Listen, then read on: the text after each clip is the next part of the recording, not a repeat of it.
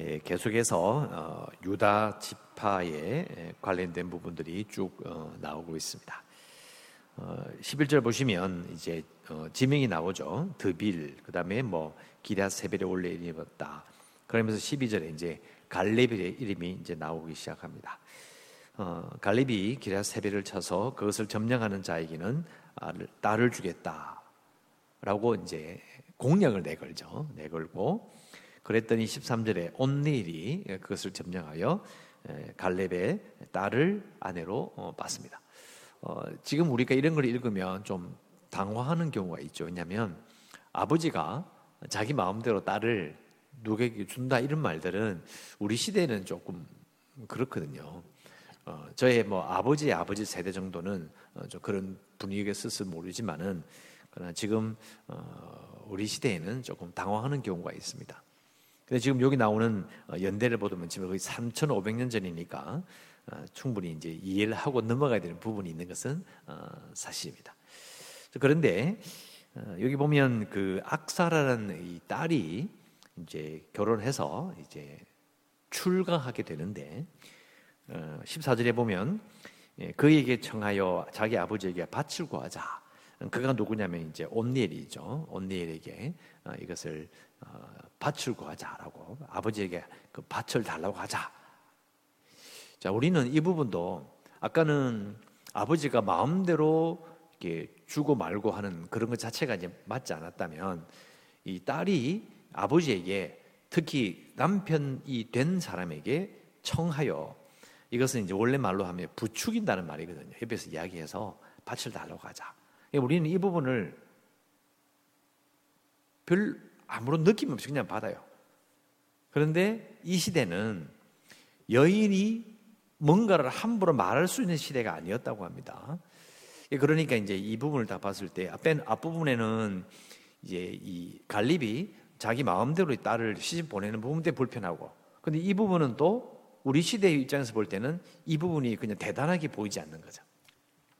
그냥 넘어갑니다.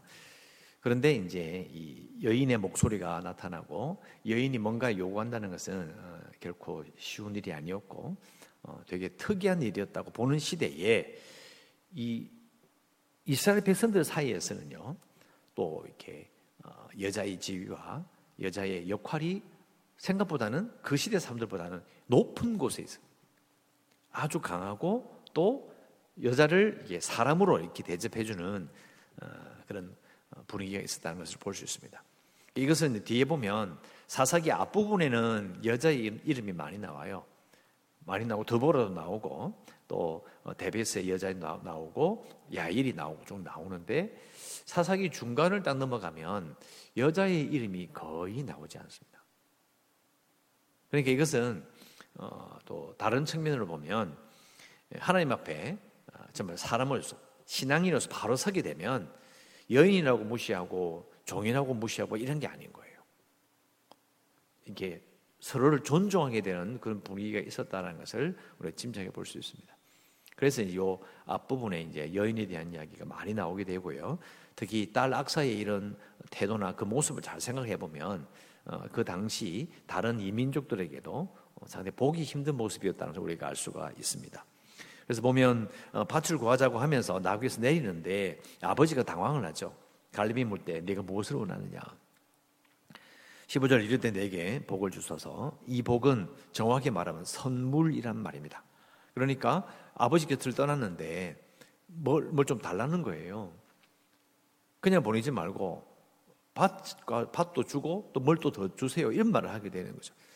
그러면서 하는 말이 나를 남방, 남방으로 보내시니 내게 샘물을 주소서.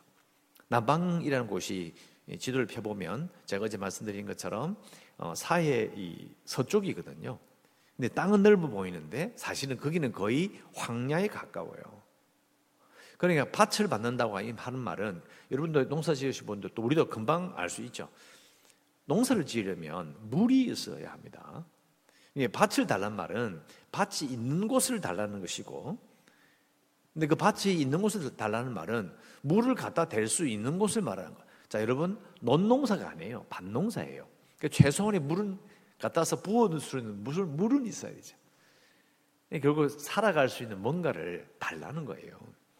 그러니까 악사나 악사 빼고 갈렙이나 온니엘도 사실은 부주의했던 겁니다. 그냥 가는 거예요. 그렇게 아니고 어떻게 먹고 살 것인지를 정확하게 내게 먹고 살 그걸 달라는 그런 이야기예요.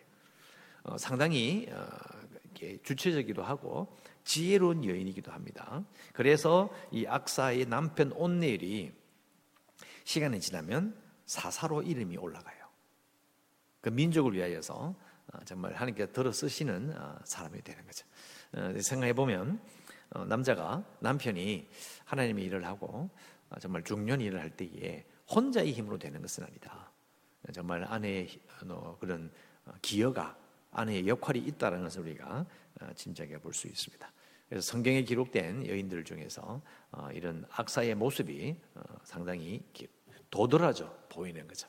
그 시대와 그 옛날 연대를 생각해 보면 어, 대단한 여인이다라는 것을 오늘 짐작해 볼 수 있습니다. 그래서 이 갈렙도 대단하지만은 또 온네일도 대단하고 또 그 사이에 끼어 있는 악사의 모습도 우리가 꼭 기억에 넣을 필요가 있습니다. 왜냐하면 어, 조금 지나면요 이제 입다라 하는 입다 이름이 입다라고 하는 사사가 등장할 때 또 한 번 이 악사와 이 갈렙의 모습을 이렇게 비교해서 말씀을 드릴 겁니다. 기억하셨으면 하고요. 자, 그 다음에 이제 16절부터 21절까지 이제 쭉 정복 이야기가 진행이 되는데요. 자, 16절에 보시면 모세의 장로가 아, 장인이 갠 사람이다. 아, 이드로라고 기억나시죠? 딴 데는 뭐 루엘이라고 또 기록되기로 합니다. 그래서 어, 이드로라가 우리 알고 있는데 그의 자손이 유다 자손과 함께 종려 나무 성읍에서 올라가서 아란 남방의 유다 황무지에 이르러 그 백성 중에 어, 거주했다. 어, 여호수아서 처음에 나오는 그 여리고 이야기 하실 겁니다. 그게 바로 여기 나오는 종려나무 성읍입니다. 그러니까 어, 이세 백성들이 여리고를 통과해서 이렇게 가나안 땅으로 들어왔는데요. 들어오면서 유다 지파 사람들하고 그다음에 이드로의 장인 아, 이도로 장인 이도로가 그 민족들이 거기에 살았던 거예요. 살다 시간이 조금 지나서 이제 서쪽으로 이동하여서 이게 돌아온 거죠. 그래서 유다 황무지에 같이 이렇게 어, 살게 되었다. 자, 이것을 왜 기록하느냐면 어, 모세가 어, 저기 출애굽기에 나오거든요. 하나님께서 말씀하신 대로 아, 민수기군요. 민수기에서 모세가 약속을 합니다. 그 겐족숙에게 도움을 청하면서 물론 모세는 어, 그 이도로의 사위니까 거기에 이제 미디안 광야에 살면서 아마 좀 안면이 있을 거 아니에요. 그러니까 같이 가자고 이야기한 거예요. 같이 가난 땅으로 들어가자. 우리가 선대하리라. 한 약속이 여기 이루어진 거예요. 그 약속이 민수기 10장에 나온 약속이 바로 요 16절에 그대로 어, 이루어졌음을 기록하고 있는 겁니다. 그리고 17절 이제 시몬과 함께 스바스에 거주하는 가나안 족속을 쳐서 그것을 진멸하게 되고 그다음에 18절 가사 그다음에 아스글론 에글론 그 지역 점령. 더 서쪽으로 갑니다. 지중해 쪽으로 더 쑥 들어 나가게 되는 바로 그런 지명을 기록하고 있고요. 자 그런데 이제 19절부터 이제 문제가 됩니다. 여호와께서 유도와 함께 계셨으므로 그가 산지 주민을 쫓아내었으나 골짜기의 주민들은 철병거가 있으므로 그들을 쫓아내지 못하였다. 제가 어, 어제 말씀드렸죠. 어, 이 사사기를 보면 쫓아내지 못하였다. 그냥 그 가운데 거주하니라. 요 두 단어가 계속 반복이 되면서 사사기가 굴러 떨어진다고요. 그 내용이 이게 믿음이 그 민족의 힘이 약해지는 그 말이 계속 반복해서 나타난다. 여기 나타나잖아요. 그들을 쫓아내지 못하였다. 그리고 21절 끝에 가면 오늘까지 예루살렘에 거주하니라. 쫓아내지 못해 가지고 그냥 같이 살 수밖에 없는 그래서 하나님의 명령을 순종하지 못, 끝까지 완수하지 못하는 것을 어, 기록하고 있는 겁니다. 그런데 그냥 쫓아내지 못한 게 아니고요. 이 19절에 보시면 분명히 처음에 이렇게 이야기하잖아요. 여호와께서 유다와 함께 계셨다. 계셨는데 쫓아내지 못해.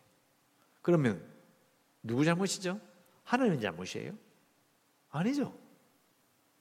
하나님이 함께 하시는데도 자신들의 믿음이 없는 거예요. 눈으로 보는 철병거. 우와, 철, 첨단 무기인 거예요. 병거라는 것은 사람이 끌고 다니는 게 아니거든요. 말 타고 봐. 그리고 뭐, 뭐 돌 던지고 뭐, 뭐 자기들 타니 되게 큰거 던져도 부셔지지도 않아. 무서운 거예요. 하나님이 계셔도 무서운 거예요. 못 하겠는 거예요. 그래서 이 19절에 나오는 하나님의 계심에도 불구하고 철병거가 있는 그들을 쫓아내지 못하였다 이 말이 결국은 그들의 믿음이 약해졌음을 드러내기 시작하는 겁니다. 그리고 20절 그들이 모세가 명령한 대로 헤브론을 갈렙에게 주었더니 그, 그가 거기서 안악의 세 아들을 쫓아내었다. 앞에 보면 그 10절에 나오잖아요. 세세, 아히만, 어, 그리고 달메를 어, 죽였더라. 그 부분의 이야기를 다시 한번 하는 거죠. 그런데 10절에서는 죽였다고 되어 있는데 10절에는 쫓아내었다라고 되어 있어요. 어? 이거 앞뒤가 맞잖아요. 그러니까 이거는 원래 말이 앞에 그 번역이 어, 죽였다라는 번역보다는 원래는 어, 패배시켰다는 번역이 맞아요. 패배시켰다 이렇게 쫓아낸 거예요. 원래 이 말이 맞는 겁니다. 패배시켜서 아낙 자손을 이렇게 몰아낸 거예요. 몰아내고 어, 거주한 거죠. 21절 베냐민 자손은 예루살렘에 거주하는 여부수 족속을 쫓아내지 못하였고 여부수 족속이 베냐민 자손과 함께 오늘까지 예루살렘에 거주하게 되었다. 어, 이 여부수 족속, 예루살렘에 거했던 족속을 쫓아내는데 500년이 넘게 걸립니다. 누가 쫓아내느냐? 예, 다윗이 쫓아내죠. 다윗 때가 되어야 예루살렘에 있던 여부수 족속을 다 쫓아냅니다. 하나님께서 말씀하신 것을 어, 순종하는데 500년이 더 걸려요. 결국은 이 부분을 읽으면서 알게 되는 거죠. 이게 여호수아 시대부터 시작해서 거의 이제 그 열왕기 적용되는 그 시대까지 사실은 뭔가 이상한 거예요. 열심히 사는데 뭔가 안 되는 거예요. 이유가 뭘까? 바로 이런 부분 때문인 거죠. 철저하게 순종하지 않습니다. 완수하지 못하는 부분이 있어요. 참 저도 우리도 인간이니까 가만 생각해 보면 우리 삶도 비슷한 부분이 있거든요. 알기는 아는데 철저하게 뭔가를 마무리를 못 짓는 그런 부분이 사실 있습니다. 자, 제가 왜 이렇게 설명을 드리냐면 자, 이 사사기라는 것 자체가요. 왜 기록되었느냐를 우리가 다시 한번 생각해 봐야 된다는 겁니다. 이스라엘 백성들이 바벨론으로 잡혀갔잖아요. 잡혀가서 그 땅에서 뭐 나라도 아예 없어져 버리고 선전 다 박살나고 예배를 드릴 만한 모든 도구가 아무것도 없어요. 그냥 완전히 그냥 탁 드러내 가지고 바벨론을 잡혀가요. 그럼 어떻게 이들의 민족설, 우리가 하나님의 백성이라는 것을 어떻게 기억하고 어떻게 예배를 드릴 거냐고 아무것도 없는데 예배 드리는 도구 뭐 아무것도 없어요. 무슨 경황이 있었으며 뭐 무슨 배려가 있었겠어요? 아무것도 없어요. 뭐 어떻게 했을까요? 그래서 그때 발달된 게 뭐냐면 이제 율법을 다시 기록하기 시작했고 율법을 다시 기, 기억해서 기, 록하다 보니까 뭘 기억, 기억 해야 되냐면 그게 바로 장, 그 출애굽기인 거예요. 그들의 역사의 출발이 뭐며 무슨 일이 있었고 다 기록하죠. 여로수아서 들어오고 사사기 들어와서 결국 왜 이걸 다 기억 기록하면서 기억했느냐? 질문은 딱 한 가지예요. 우리가 왜 망했느냐예요. 그에 대한 답을 계속 넣는 거죠. 후손들이 사사기를 읽으면서 생각하는 거죠. 아, 끝까지 순종 안 했구나. 하나님은 다 몰아내라고 했는데 끝까지 순종하지 않고 쫓아내지 못하고 그냥 그들이 함께 살게 했기 때문에 문제가 생겼구나. 그걸 계속 이렇게 드러내요. 그게 사사기입니다. 역사를 보면 교훈을 얻게 된다. 우리도 마찬가지죠. 우리는 이스라엘 자손들이나 그들의 민족은 아니지만 그러나 하나님을 동시에 같이 믿고 있는 하나님에 대한 부분들을 공유하고 있는 사람들. 그러니까 이 역사를 읽으면서 알게 되는 거죠. 아, 이게 하나님은 정말 신실하게 분명히 약속하신 대로 유도와 함께 계셨지만 유다 지파가 하나님을 온전히 신뢰하지 못한 거죠. 하나님을 신뢰하면 갈렙처럼 철병가가 있는 아니면 안악자손도 물리칠 수 있다는 걸 적어놨고 갈렙이 그렇게 했는데도 유다 지파는 그렇게 못했어요. 자 이스라엘 백성들은 가나안을 가나안을 정복하면서 두 가지를 두려워했어요. 철병거와 안악자손이에요. 딱 두 가지예요. 그걸 극복하지 못한 거죠. 갈렙은 극복하고 정복을 하지만 그러나 어, 갈렙에 속한 유다 지파 는 결국은 그것을 완수하지 못했다라는 것이 오늘의 이제 어, 기록의 결론입니다. 그래서 우리가 어, 기도할 수 있는 것은요 신실하신 하나님과 함께 신실한 성도로 살겠습니다. 이렇게 기도해야 합니다. 제가 항상 강조하듯이 하나님께 문제가 있는 게 아닙니다. 하나님은 한 번 말씀하시면 약속하시면 그대로 지킵니다. 바꾸신 적도 없고 후회하신 적도 없고 그 약속을 그대로 밀고 가시는 거죠. 그러니까 우리에게 문제가 있는 거예요. 우리가 얼마나 하나님을 신뢰하고 믿음을 가지고 사느냐가 우리의 책임입니다. 그래서 기도할 때에 신실하신 하나님과 함께 신실한 성도로 어, 살겠습니다. 이렇게 우리가 다시금 하나님 앞에 약속하는 기도를 어, 하셨으면 합니다. 기도하시고 어, 또 계속해서 어, 우리의 교회를 위해서도 기도해 주시고요.